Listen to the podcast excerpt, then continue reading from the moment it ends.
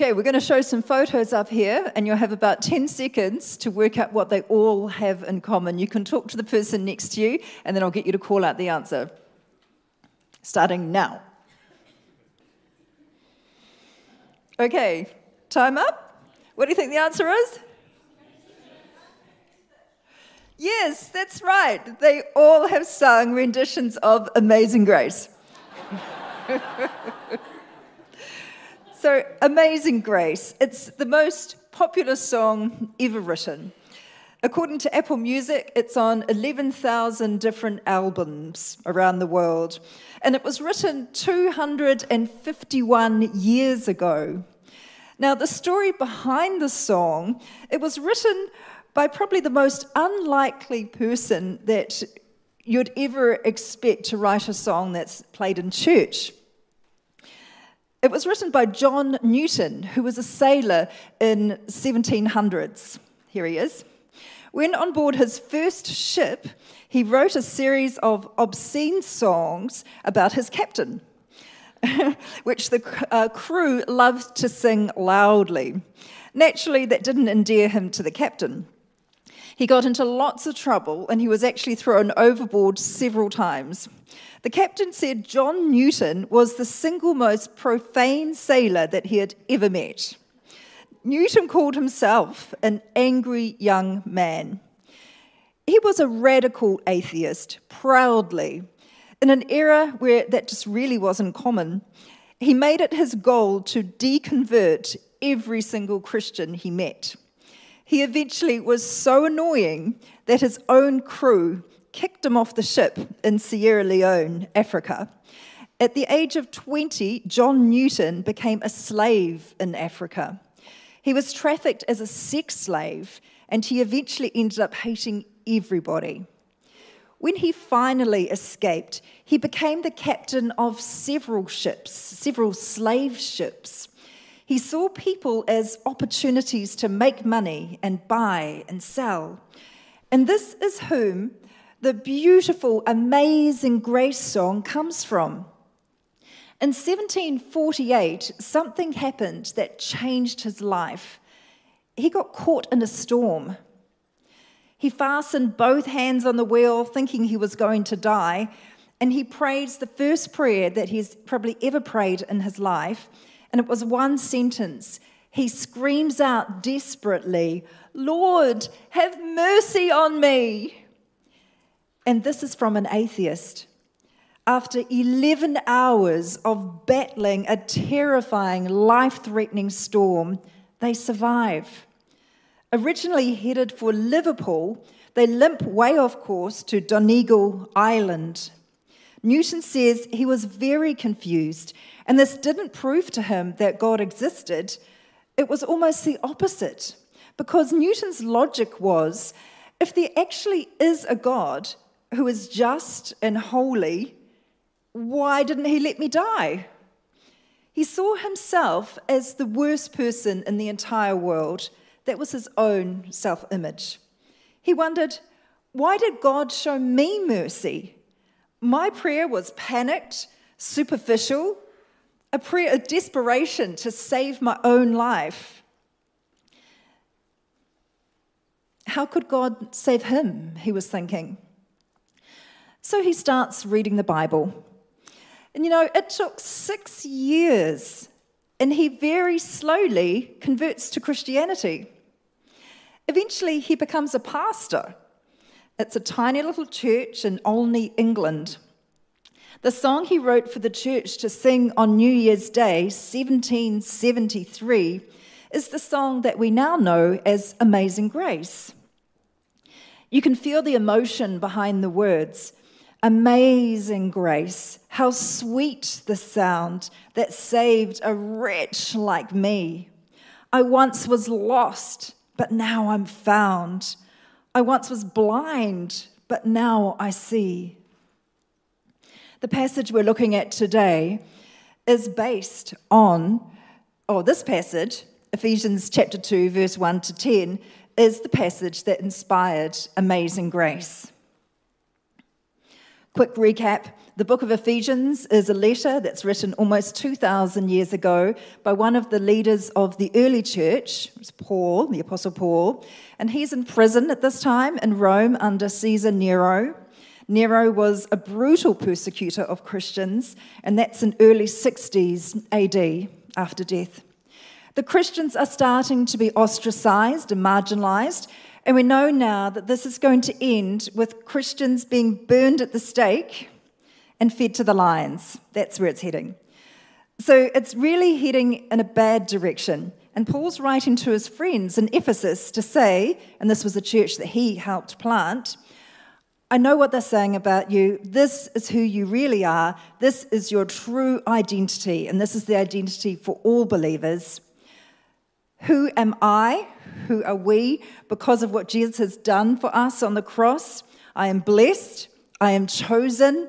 I am secure, I am redeemed, I am forgiven, I am a child of God. And then Paul launches into what we read in chapter 2. This is the passage that inspired the amazing grace. Paul says four things I am saved from death.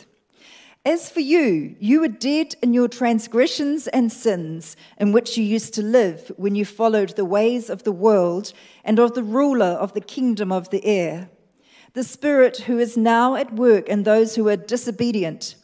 All of us also lived among them at one time, gratifying the cravings of our flesh and following its desires and thoughts. Like the rest, we were by nature deserving of wrath. Paul begins to describe how God's great power has benefited individuals within the church by emphasizing the depths of the sin plight, the sinful plight they were in before they knew Jesus or before they believed the gospel. Everyone, without exception, chose to sin. They received encouragement to do this by the norms laid down by the rebellious world around them and the devil. Sound familiar? That's our story too, right? Paul has described the plight of human rebellion against God in the bleakest of terms. There are no exceptions to it, and humanly speaking, no escape from it. Grace comes as a huge relief. Paul's readers, the Ephesians, heard and believed the gospel and were saved. So there's a lot here, hints about spiritual warfare and spiritual world, and he's going to get more into that in the final chapter of the book of Ephesians. But his main point you were dead. Then you were made spiritually alive in Christ through faith when you believed in Jesus as your Lord and Savior. So we have the old covenant, covenant, the law. That's when we got the, the Ten Commandments, when Moses came down with the Ten Commandments our effort, our performance based, and we were under the law for 1500 years. It's all about works, do, do, do. Grace came through what Jesus accomplished on the cross, and he took our punishment. It's all done. It was all Jesus' work, none of our own effort, and all we do is receive. We just need to rest and be, and the more we rest in Christ, the more we become like Christ. So instead of do, do, do, works, our own effort, it is done. D O N E. When the law was given, when Moses came down from the mountain, 3,000 people died as a punishment for their sins. The law brought death. On the day of Pentecost, 3,000 people were saved on the day of Pentecost, when the Holy Spirit was sent to live amongst all believers for the very first time. You know, in Romans 6:23 it says for the wages of sin is death. Under the law, if you broke one law, you were guilty of breaking all 10. And the penalty for breaking a commandment was death. So they used to make animal sacrifices for atonement and forgiveness of their sins. Because no one has ever been able to live without sin apart from Jesus. For all have sinned and all fall short of the glory of God. That's Romans 3 23. Under the law, it's all about our own strength, striving to do better. It's about performance. The focus is on us.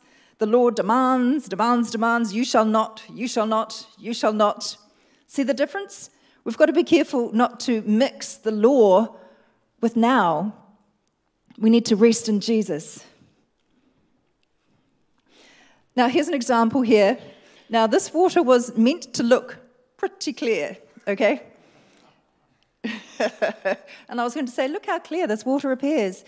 And then this is representing the law. We were given the law, like the Ten Commandments, to make us aware of our sinful nature. So this law is us looking pretty okay. You know, we think we're, we're pretty good. Put in the law and we stir it all around. No one can measure up to the law. See how murky it's got? All of a sudden, we look pretty filthy. Just makes me want to add one other illustration. If you think of a white sheep, and you can see it on the hillside, and that's looking pretty white, it's looking pretty pure, you take that same white sheep, sheep and you stick it on pure white, white snow that's just fallen, and that is just blindingly white. And all of a sudden, that sheep, it doesn't look so white. A sudden, it looks dirty and things like that. That is what happens with us when the law, when we're measured against the law, we're all sinful. All of us can't help but break the law. None of us are perfect. It shows up our sinful nature. That's what the law was designed to do. We are by no means perfect, and we are unable to keep all these holy laws, so we need a Savior. The penalty for sin is death. And God is a just judge. He can't let us off scot free, otherwise, He wouldn't be a just judge. He'd be corrupt. And God is the most just judge of all judges. However, imagine being in that courtroom and we're awaiting our sentence from the judge, and the judge is just about to sentence us, and then someone else pipes up, I'll take their punishment, I'll do it, sentence me instead. And that's exactly what happened with us. Jesus did that. He took our place. He took our punishment, the punishment we deserved, and He didn't. He took it instead of us so that we get to go free. That's exactly what happened. That person was Jesus. God sent him because while God is just, God is also incredibly loving. Jesus took our punishment so that we don't ever get punished. We just have to choose to receive his sacrifice. We have to, rechu- we had to choose to receive what he's done for us and then live out of that new life, that position of sonship and daughtership that he gave us. For all have sinned and fall short of the glory of God, and all are justified freely by his grace through the redemption that came through Jesus Christ God presented Christ as a sacrifice of atonement through the shedding of his blood, like the sacrificial lamb, to be received by faith. He did this to demonstrate his righteousness because in his forbearance he had left the sins committed beforehand unpunished. We don't get punished. Jesus didn't come to do away with the law. No, Jesus was the fulfillment of the law. Many of us celebrated the Jewish Seder meal recently. This meal ritual was all about awaiting the Messiah, the Messiah that was going to save them. They know they need a Savior, only when the Messiah, Jesus, came, they didn't recognize him because they were expecting a military leader that was going to overthrow the military Roman occupation. But instead, Jesus, the Son of God, came and was our sacrificial lamb, your sacrificial lamb, the sacrifice to end all sacrifices. Jesus paid the penalty so that your and my sin, past, present, future, is forgiven. And we have the gift of his righteousness.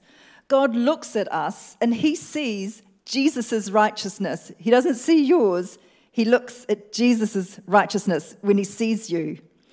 Grace is a huge part of the gospel, It's about the person of Jesus Christ. If they are Jewish and they believe in Jesus as the Messiah, then they are Messianic Jews and they are believers and Christians. So we are no longer under this law. We're under the grace that came through Jesus, through his doing and his sacrifice for us. So if you were going to Raglan and you happen to see someone, um, heaven forbid, drowning in the water, what would you do? What does that person need? Drowning people don't need instructions, you know. Keep your head out of the water, kick harder. No, they need rescuing. And that is what Paul is getting, getting at in these first few verses.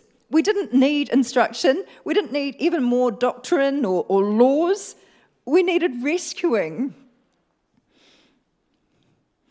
After 1500 years, you know, it was proven that we couldn't do it ourselves. We can't do anything in our own strength. We needed rescuing.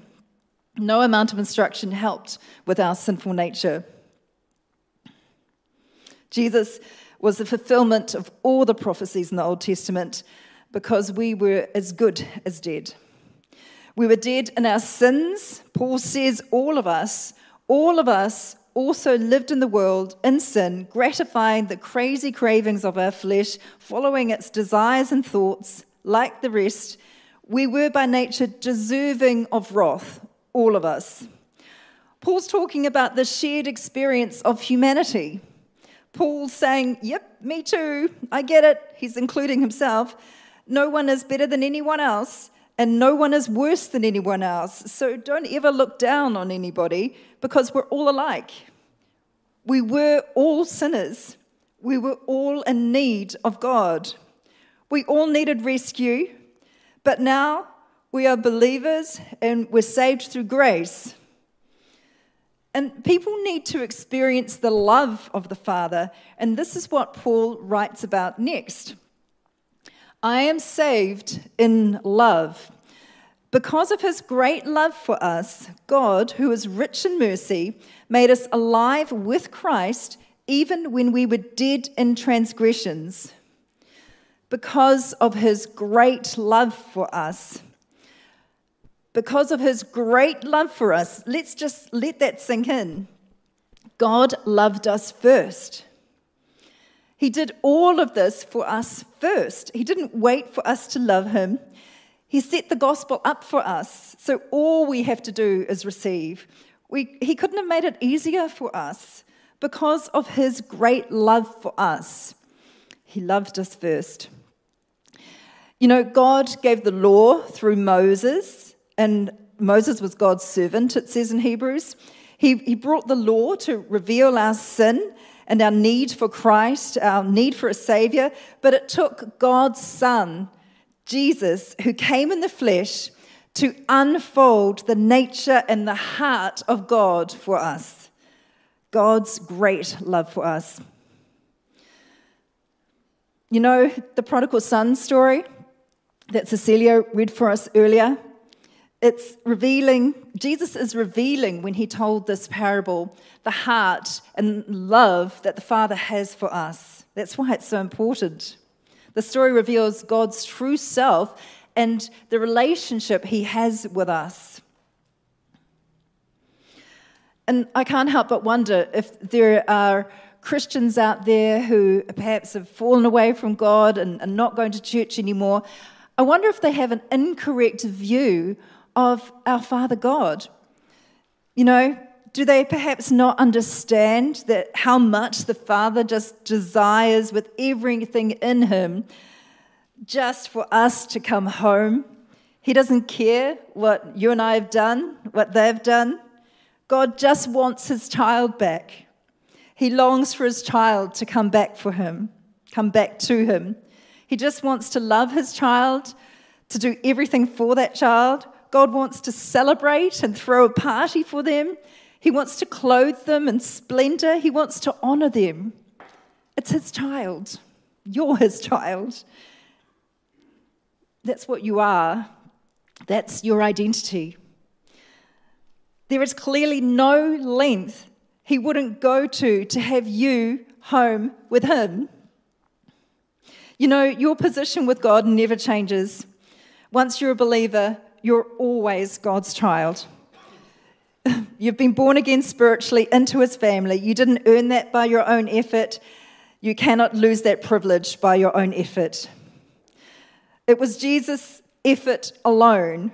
All you have to do is receive and rest. It's all been done for you.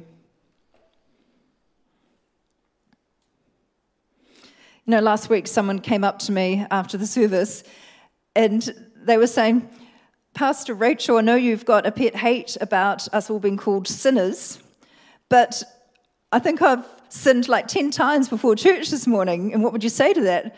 And I said, Well, that doesn't make you a sinner, that doesn't change your position. You know, you're still um, God's child. See the difference? There is so much rest when you pray from victory. There is no rest when you're striving.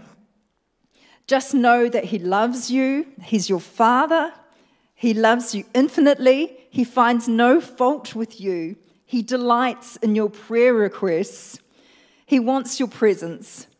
Song of Songs, we read, Let me see your face, your countenance, then let me hear your voice. The new covenant is about His love for you, not your love for Him. Say, Thank you for loving me. He longs to have you in his presence, to see your face and to hear your voice. Rest in him. Whatever is in the vine flows into the branches because of his great love for us.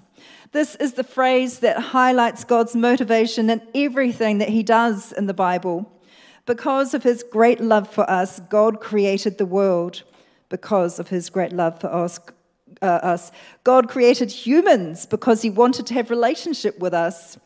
Because of his great love for us, God gave us boundaries to teach us how to live an abundant life. Because of his great love for us, God sent his Savior because of his great love for us. God will turn even your failings, even your griefs, into good, all because of his great love for us. God, who is rich in mercy, made us alive in Christ. God didn't say, You ridiculous, dead people, shape up, try harder. Here's some more rules for you. No, He's not doing that at all. Dead people don't need regulations, dead people need resurrections. So God made us alive, even when we were dead in transgressions. This is what amazed John Newton. Because before his prayer, after a lifetime of horrible things, abusing people, selling and slaving human beings, mocking people, trying to deconvert people. He's, af- he's afraid he's going to die. And so, in desperation, he cries out, Lord, have mercy on me. He hadn't stopped his sinful behavior, he hadn't changed one bit. All he did was ask for mercy and desperation, and he got it. And this is what just blew his mind. And this is what Paul's talking about here. When we were dead, we didn't have to prove anything to God, He just made us alive. That means you don't have to clean up your act first when you come to God. This is counterintuitive to most people. Paul says, No one deserves it. No one gets in because they're a good person. We're all saved from death into new life. When we are more focused on Jesus' love for us, we are delivered from self. We need a Christ consciousness rather than a sin consciousness. We need to be conscious of God's love for us. We need to receive that love. You know, in the Gospel of John, John is referred to five times as the disciple whom Jesus loved. You may have heard it preached that of all the disciples, Jesus loved John the most. But you know that only appears in the Gospel of John. John is referring to himself. He's practicing the, awareness of God's love for him. God loves us all the same. It's like if I said, Yesterday I had coffee with friends. I was with Pastor Brian, Pastor John, Pastor Sarah, and the pastor whom Jesus loved. See, I'm practicing this awareness of God's love for me. We love because He loved us first. You know, psychologists would say that where someone gets their sense of significance, importance, worth, and value really determines their quality of life. If you get the sense of significance from your job, that's where your focus will be. If it's from our looks, when everything sags and goes south, we're not going to be in a very good place. But if I get my significance from God and His love for me, that's the most secure I could ever be. Number three, I'm saved by grace. It is by grace you have been saved, and God raised us up with Christ and seated us with him in the heavenly realms in Christ. And God placed all things under his feet and appointed him to be head over everything for the church, which is his body, the fullness of him who fills everything in every way. Jesus, in order that in the coming ages he might show the incomparable riches of his grace, expressed in his kindness to us in Christ Jesus. For it is by grace you have been saved, through faith, and this is not from yourselves. It is the gift of God, not by works, so that no one can boast. It is by grace that you are saved. It, it, can't be clearer than that. He repeats it for emphasis. God raises us up with Christ, and He seated us with Him in the heavenly realms in Christ Jesus. God saves us, and He lifts us up. Verse 7 in order that he might show the incomparable riches of his grace expressed in his kindness to us in Christ Jesus. And then Paul launches into what may well be two of the most important verses in the whole Bible. It's verses 8 and 9. It is by grace that you have been saved through faith. It means just believing. And this is not from yourselves, it is the gift of God. Paul says the same thing four times in two verses.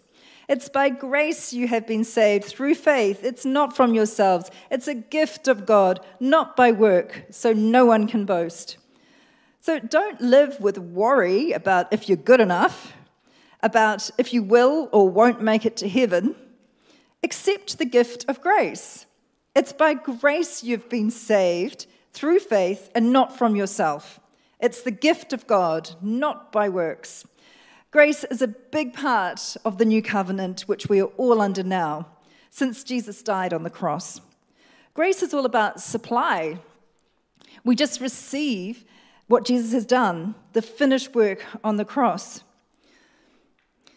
You know, when the first words recorded when Jesus was a little boy, I'm about my, my father's business, remember? And then his last words on the cross, it is finished as he spread out his arms, his last words. It's all done. This is not about our own effort. Jesus did it all. If you declare with your mouth Jesus is Lord and believe in your heart that God raised him from the dead, you will be saved. This is a faith thing. Just declare it out loud and believe it in your heart, and you will be saved by grace. So, what is grace really? It's a huge part of the gospel. The new covenant we are all under since Jesus' sacrifice on the cross is largely about grace. It's not about us, it's all about Him. It's all about what Jesus has done. It's not about doing, it's all about done. Grace is a gift of forgiveness we receive at the moment we believe grace along with the gift of his righteousness, we become a new creation at that point and also have eternal life. We don't have to do anything, no works, we just receive his grace. As you, read, um, as you read the other letters of Paul in the Bible, grace also empowers us to, to live like Jesus and become more like Jesus, uh, producing real and practical outcomes in our lives like being abundantly empowered for, for good deeds or enduring and not quitting when things seem difficult or even hopeless. grace literally changes how you see yourself and how you see your life. Dr. Robert Emmons is a researcher at UC Davis on happiness. Biggest difference between unhappy people and happy people is that unhappy people apparently feel entitled. I deserve, I worked hard for this, I should have more. And happy people are just grateful. I see everything, they see everything they have as a gift. They're, they're grateful. And that's what the Bible teaches us. It's, it's the way to live in God's grace. This is the gospel. How do I receive this? Through faith, you just receive it, you just believe. So, what does that mean? That means that you trust God and that He loves you so much that He sent His Son, Jesus Christ, to accomplish all this for you. His death, his resurrection on the cross, it's all about you. And it's a gift. You just open it and enjoy it. And how do you do that? Well, first, you say, Yes, Lord, I accept you are Lord. Then Jesus says, Follow me. So, number four, I am saved for a purpose. For we are God's handiwork, created in Christ Jesus to do good works, which God prepared in advance for us to do. He's prepared things in advance for us. It's no accident when, say, your elderly neighbor needs a ride to the doctor. When you kind of get that urge to bake some cookies for the new neighbors down the road. When we hear the kids need more Sunday school teachers in church. It's all a setup by God. And his nature is in us through Jesus. By grace, I am in Christ, you in Christ, and this empowers us to respond like Jesus. Handiwork. In the original Greek, the word handiwork is poema. It's like poem with an A on the end. We get our word poem from this word. But it's not just used for poems, it's also used in Greek for paintings and gourmet meals and beautiful buildings. And it just means a work of art. So we're being described as a work of art. We are God's work of art. Because His grace and love changes us, we become more like Jesus. And His Spirit empowers us to live more like Jesus. We respond to people, needs, opportunities, and handle divine interruptions to our lives in a way that points people to Jesus. It gives people a glimpse of what Jesus is like, a taste of how Jesus loves. Paul's saying, God is the artist, and we are the artist's triumph, his masterpiece. He takes us and he takes all our mess and he turns it into a masterpiece, a masterpiece that gives him glory. And that is what happened in the life of John Newton. He eventually wrote a famous pamphlet arguing for the abolition of slavery, telling about the horrors of slavery from the perspective that only he could tell it because he had lived it and had inflicted it on others. Then he joins forces with William Wilberforce to abolish slavery in the United Kingdom. And on his deathbed, he gets the news that the slave trade has finally been made illegal. He went from a slave merchant to an abolitionist because he lived out the grace he had received. He became God's masterpiece from death to life. Where people put a full stop, God puts a comma. Okay, I invite you to take this moment for, for silent prayer. This is just between you and God. Just bow your heads.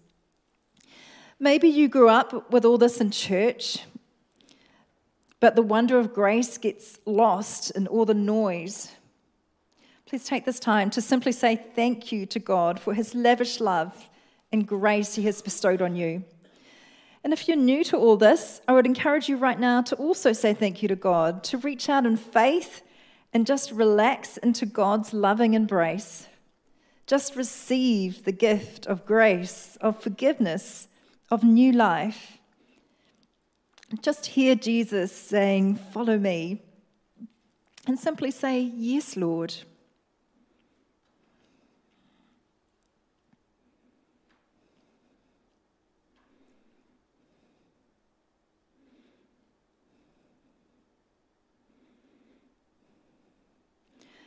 God, you're so good to us. Help us to reflect the grace you have given us to the world around us. In Jesus' name, amen.